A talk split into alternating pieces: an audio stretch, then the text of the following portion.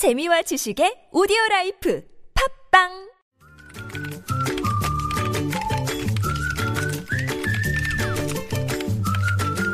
네, 무적의 댓글을 전해주시는 분이죠. 시사 칼럼니스트 이숙현 씨 나오셨습니다. 어서 오세요. 네, 안녕하세요. 자, 첫 소식은요. 네, 국회 상임위원회 차원의 청문회 개최를 활성화하는 내용의 이 국회법 개정안이요. 네. 아, 어저께 통과가 됐죠. 그랬죠. 아, 예. 그런데 여기에 대해서 청와대가 반발하면서 또다시 정치권의 네네. 전운이 감돌고 있다고 합니다. 네. 음, 일단 청와대가 국회법 개정안을 국정마비법이다 이렇게 규정을 하면서 네. 이 대통령의 거부권 행사 가능성까지 거론하고 있는 거죠. 작년에 유승민 당시 원내대표가 이른바 그 속가내기 당할 때도 네네. 국회법 국회법 개정안. 개정.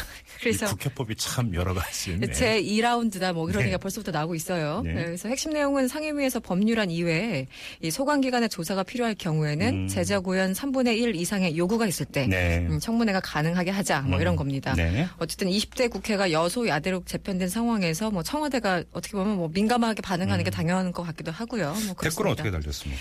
일단 뭐 좀 갈라지는데요. 네. 일하는 국회를 위해서 환영한다는 네티즌 들의 입장을 먼저 전해드리면 네. 진작에 이런 법이 있었다면 부정부패나 조작질이 지금보다 좀 덜했을 겁니다. 음흠. 또 어떤 분은 성완종 리스트부터 시작해서 복면 국정교과서, 옥시 사태, 세월호 사태, 어버이 연합 사건 등 청문회 거리가 널렸습니다. 네. 대단히 환영합니다. 이런 네. 것들이 있었고요. 예.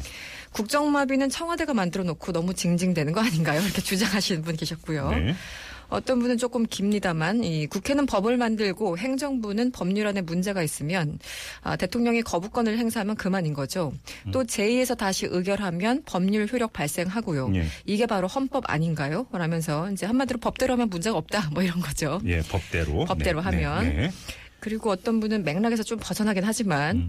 어, 일반 근로자들과 똑같이 국회의원들도 매일 출근해서 국정감사든 청문회든 아침 9시부터 오후 6시까지 무조건 일해야 됩니다. 이렇게 쓰신 분이 계셨습니다. 네. 근데 반대하는 의견도 있나요? 네, 반대하는 의견이 있었는데 네. 어, 매일 장관 차관 불러다 불러다 앉혀놓고 고압적인 자세로 고함을 지르면서 소득 없는 말장난만 늘어놓는 의원들 네. 앞으로 청문회가 더 자주 열리게 되면 어떨지 눈에 훤히 보입니다. 네. 걱정하신 분 계셨고요. 예.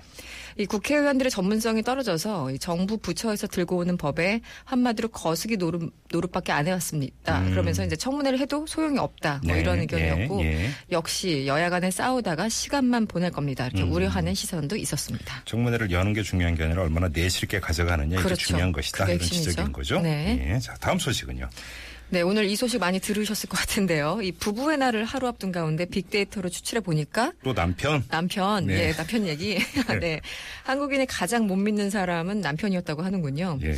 다음 소프트가 빅데이터를 활용해서 이제 발표를 한 건데, 네. 뭐, 많은 분들이 이제 들으 좀 요약하자면, 의심되는 사람 톱 10의 1위가 남편이었고, 음. 또 8위에 든 아빠가 올랐다고 하죠. 아빠이자 남편인 분은 참 오늘 가슴이 아플 것 같고요. 네. 또 거짓말장이 톱 10은 엄마가 2위를 차지했고, 네. 1위는 친구가 차지했는데, 예. 이 엄마가 왜 거짓말장애가 됐는지 봤더니 음. 어, 아이들한테 이런 얘기를 하죠. 대학 가면 다 예뻐진다. 네. 뭐 솔직하게 말하면 용서해줄게. 네. 근데 이런 엄마들 별로 없죠. 예. 네, 그래서 이제 이런 글을 자주 인터넷에 올렸기 때문이라고 합니다. 예. 어쨌든 5억 3천만 건의 글을 지난 3년 5개월간 조사해서 분석한 글이라고 하네요. 예. 네. 댓글은 어떻게 달렸어요? 일단 재미있는 조사입니다. 하지만 엄마 거짓말은 어쩐지 하얀 거짓말 같습니다. 네. 네, 저도 이 말 때문에 속았어요. 예, 대학 아. 가서 안 예뻐지더라고요. 예. 결론을 내자면 엄마는 거짓말하고 아빠는 못 믿을 사람이라는 건데 집안이 도대체 어떻게 돌아갈지 걱정됩니다. 음. 그리고 어떤 분은 통계 오류라고 주장하신 분 계셨는데요.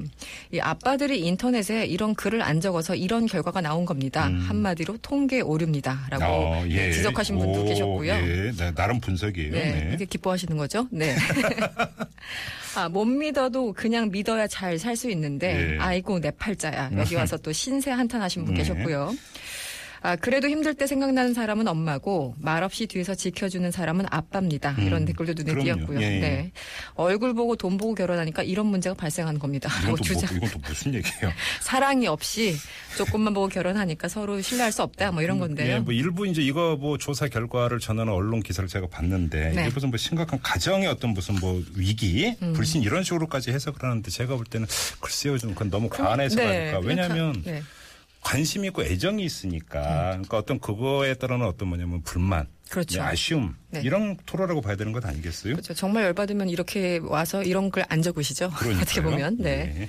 알겠습니다. 아무튼 그럼에도 불구하고 재미있는 조사이고 분석이었던 것만은 분명합니다. 네. 네, 이숙현 씨였습니다. 고맙습니다. 감사합니다.